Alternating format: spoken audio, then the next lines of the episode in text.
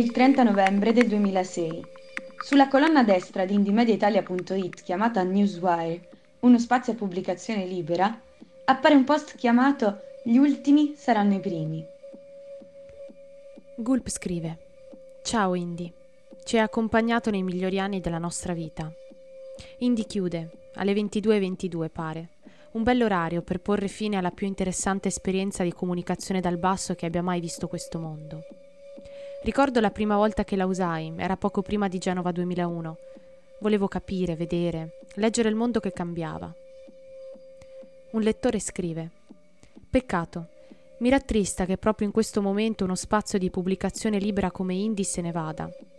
Non so se la chiusura di Indici sia una soluzione, ma trovo comunque affascinante che a un'ora dalla chiusura la gente continui a postare e per me è la dimostrazione che la politica di diventare il media funzioni. Uno scrive Ciao Indy, grazie per essere stata agli occhi e gli orecchi di tutti noi per tutto questo tempo. Un immenso grazie ai ragazzi che si sono sbattuti durante questo periodo. Grazie per averci fatto incazzare, pensare, gioire, ridere e piangere. In questa collezione di 18 lettere d'addio postate dagli utenti ricorre spesso un sentimento, la rabbia. È il 2006 i social media iniziano appena a fare capolino nella immensa e frastagliata offerta di spazi comunicativi su internet. Ci vorranno anni prima che Facebook e Twitter si affermino come le realtà di organizzazione online che conosciamo oggi.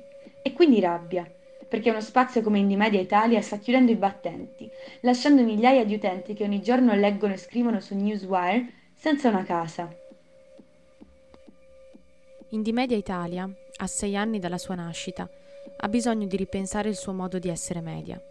E per farlo ha bisogno di silenzio, di tacere, ha bisogno di ripartire senza rete e di allargare la discussione a 360 gradi. Così si legge sul comunicato di chiusura. Uno spazio ormai fuori controllo, i cui limiti intrinseci di autogestione e responsabilizzazione collettiva diventano troppo evidenti e rovinano l'esperienza, il cui rumore di fondo come definito dall'Assemblea, ne mette in discussione la natura stessa di media. Ma perché rabbia? È difficile pensare che in un internet ancora parzialmente anarchico e delocalizzato si potesse arrivare a provare rabbia per la chiusura di uno spazio di comunicazione tra tanti, che tra l'altro stava smettendo di essere funzionale. Noi che nel 2006 eravamo troppo piccoli per avere un computer, siamo stati abituati a ricordare i blog come un gran numero di vecchi mattoni difficili da consultare, dove una massa di messaggi anonimi si mischiano e si perdono continuamente.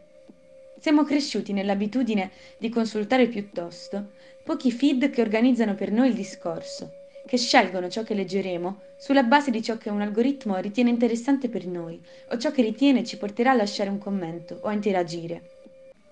Abbiamo debuttato in un internet già dominato da poche grandi piattaforme, regolato, ordinato, funzionale, gestito dall'alto. Per questo ci sembra così strana la rabbia. Eppure, ripercorrendo la vita di questa esperienza, leggendo le parole di chi in media l'ha costruito dal nulla, diventa tutto immediatamente chiaro. Indie Media è un network di media gestiti collettivamente per una narrazione radicale, obiettiva e appassionata della verità. Ci impegniamo con amore e ispirazione per tutte quelle persone che lavorano per un mondo migliore, a dispetto delle distorsioni dei media, che con riluttanza si impegnano a raccontare gli sforzi dell'umanità libera. Nato per esigenze di copertura mediatica di un evento che i media rischiavano di deformare, le proteste di Seattle contro il World Trade Organization, Indimedia ha dimostrato possibile grazie ad internet la creazione di mass media dal basso, autogestiti, no profit e indipendenti dai media istituzionali e commerciali. Così si legge sulla pagina Chi siamo di Indimedia Italia. Un'esperienza dall'ambizione nuova, diversa, che non si limita a voler inquadrare uno spazio dove lanciare qualsiasi contenuto e nemmeno si pone come realtà editoriale rigida e controllata dall'alto. Una novità nel panorama dei media, il primo vero network indipendente che a differenza della blogosfera generale riesce a darsi un'organizzazione collettiva, ma a differenza dei media mainstream si dà un'organizzazione dal basso, autogestita, indifferente dalla logica di mercato. sembra quantomeno naturale che un'esperienza del genere debba la sua nascita al movimento No Global. Prima a Seattle nel 99, poi a Bologna nel 2000, l'esigenza era quella di riprendere in mano il controllo sulla narrazione di tutta una serie di proteste e manifestazioni che andavano ad accendere le piazze e le strade di tutto il mondo e di farlo in un linguaggio serio, condiviso, che potesse davvero competere con la produzione mediatica mainstream e istituzionale. Così si assiste ad un cambio di paradigma. Se negli anni 70 la strategia era stata quella della chiusura, quella del vietare fotocamere e telecamere alle manifestazioni per proteggersi da narrazioni strumentalizzate e dannose, e se negli anni 90 la comunicazione era stata relegata ad un piano secondario rispetto alla produzione di iniziative sul territorio, al cambio del millennio, la strategia diviene quella di assorbire le tecniche e le potenzialità della comunicazione dei media nuovi e dei media tradizionali e di farla propria. Don't hate the media, become the media, recita il celebre slogan. Slogan che inizia a sentirsi nelle strade di Seattle e che poi l'icona del punk politico e frontman dei Dead Kennedys Gello Biafra fa risuonare, nel 2000, dal palco del Green Party, con tutta la potenza di un manifesto. Not quite. We don't hate the media, we've become the media. What responsible use of the internet, pirate radio and micro power, punk and hip hop nation, independent music, publishing, film, and now television have accomplished so far is only the tip of the iceberg. Or is it a mushroom cloud? We demand fair and more accurate, balanced news coverage. Real people with real lives in your dramas and on your talk shows. And if we don't get it, we'll make it ourselves.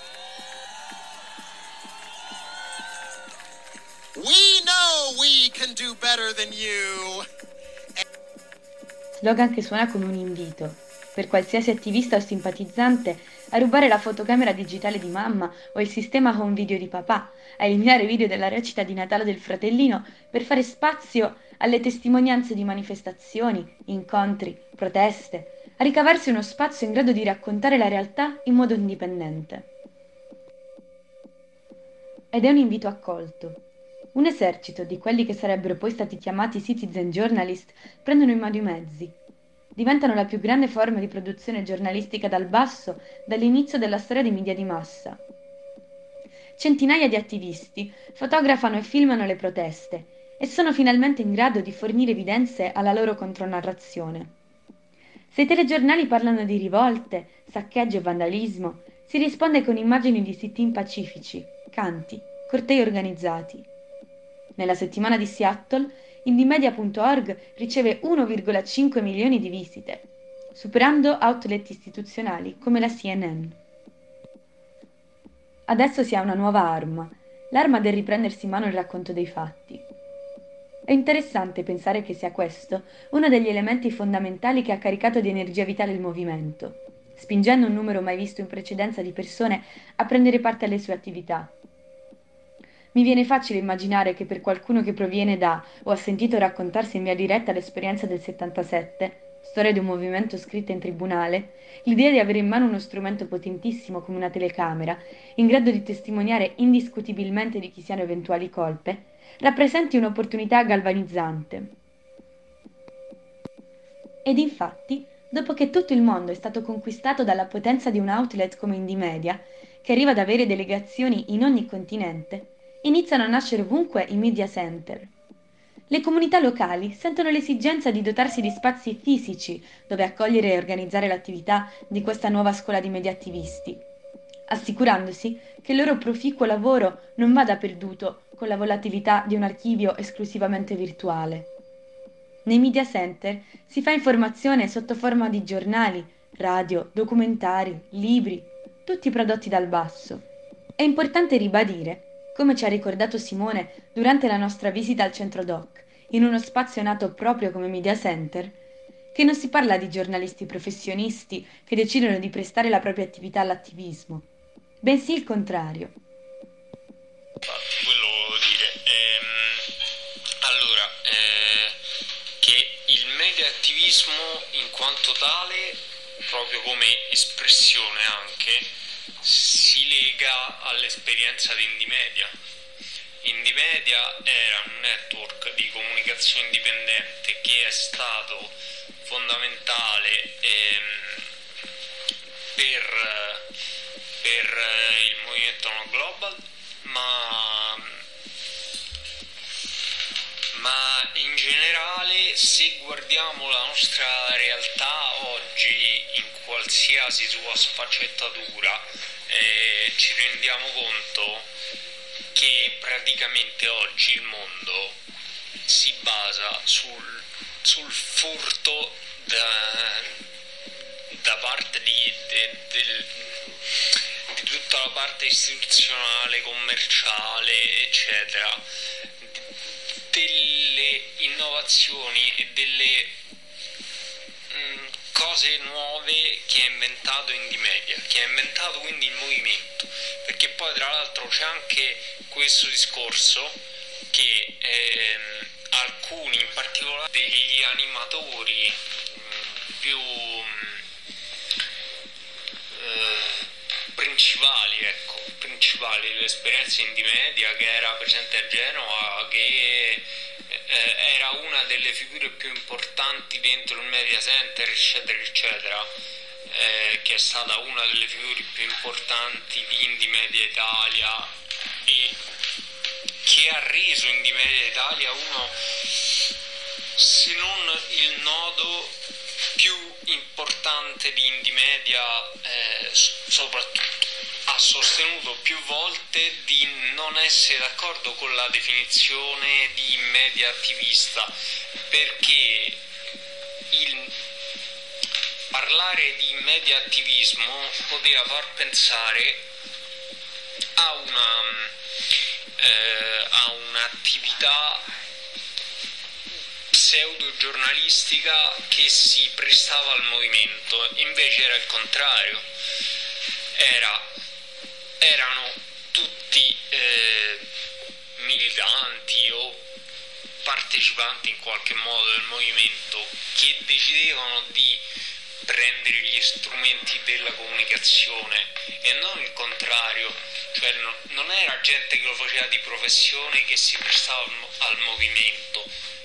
E questa era la differenza fondamentale che ti dava la dimensione de, del fatto di che cosa poteva essere quel movimento e di quanto è stato incisivo e di quanto è incisivo sulla realtà che vediamo oggi, che viviamo oggi. E poi c'è un altro fatto, che è la, la sussunzione totale di tutto questo, cioè di, di tutto l'aspetto tecnologico e, comunicativo che anche questo lo vediamo è stato è, è, è, alla base proprio del nostro vivere quotidiano. E secondo me Genova è proprio un elemento fondante. Non solo per raccontare ma anche organizzare essere il faro di un movimento che sta crescendo e sta iniziando a far sentire i propri effetti. Un lavoro simile a quello che fino al 77 era stato svolto dalle radio libere, ma che ora gode di una risonanza ed una portata nuove, senza precedenti, un potenziale allo stesso tempo locale e internazionale. Finché non arriva a Genova.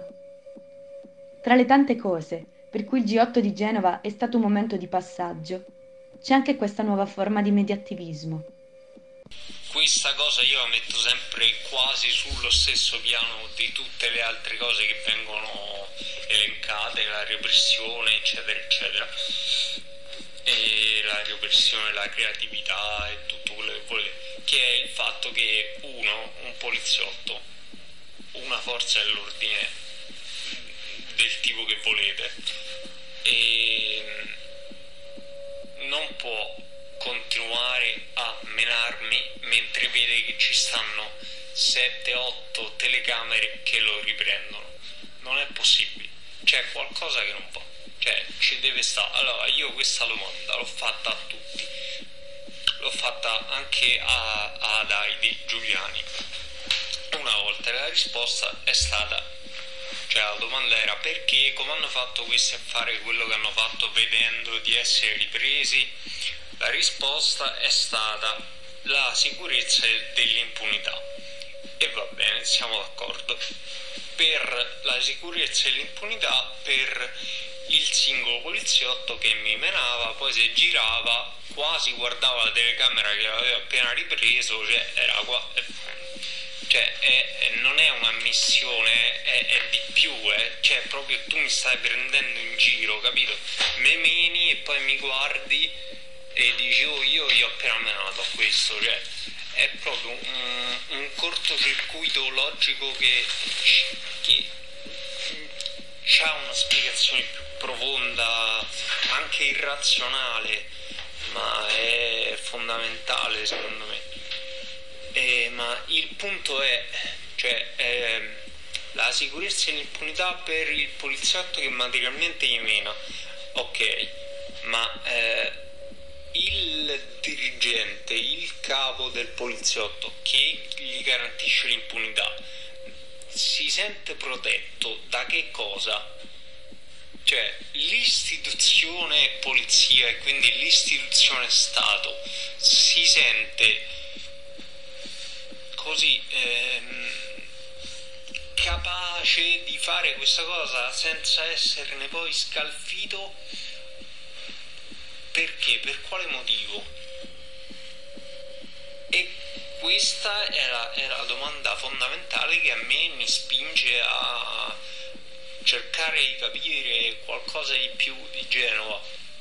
E poi io adesso non vi do la risposta perché cioè non è che è una risposta. Secondo me l'importante è farsi questa domanda perché facendosi questa domanda uno poi va avanti a cercare risposte e ovviamente rendendomi conto che questa è un'analisi come dicevo prima che probabilmente si può fare a 20 anni di distanza non si poteva fare vent'anni fa perché da, c'era da pensare a chi andava in galera, c'era da pensare magari a fare un processo per un ragazzo che è morto. Con Genova è destinata a cambiare per sempre quella speranza che i media attivisti avevano riposto nelle loro attività. Il potere di un cittadino che si dota di una telecamera e riprende i fatti si rivela insufficiente di fronte ad un sistema schiacciante e inscalfibile che vede la collaborazione di istituzioni, governo e media legacy.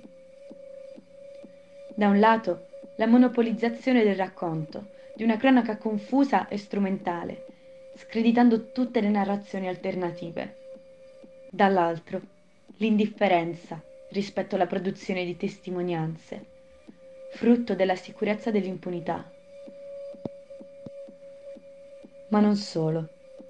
Con Genova si scopre che la presenza di una potenza narrativa diversa da quella istituzionale, esattamente come era successo alle radio libere nel 77, è destinata a subire un trattamento apertamente ostile.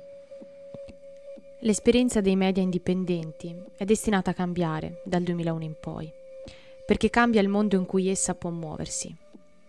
Si assiste ad un panorama decisamente meno libero, segnato dai limiti delle esigenze di giustizia, che portano molti attivisti ad evitare di esporsi, e dalle nuove policy di controllo dovute alla minaccia del terrorismo internazionale, che cambiano radicalmente l'esperienza della produzione mediatica in Internet. Ma forse ciò che più di tutto piega la direzione del mediattivismo è la natura stessa del mezzo su cui si muove. Il sogno di un altro mondo possibile, libero dalle logiche commerciali e dagli interessi dei potenti, che in Internet aveva visto una potenziale casa, viene soffocato. Nel luglio del 2006 Twitter fa la sua apparizione in rete. A settembre dello stesso anno Facebook apre le sue porte a chiunque navighi in internet e dichiari di avere più di 13 anni. Un mese dopo, Google acquista YouTube, piattaforma di video sharing nata nel 2005. Tutti questi siti arriveranno ad occupare le prime posizioni tra i più visitati al mondo in una manciata di mesi e non ne usciranno più. Mentre, il 30 novembre 2006, Indimedia Italia, chiudi i battenti.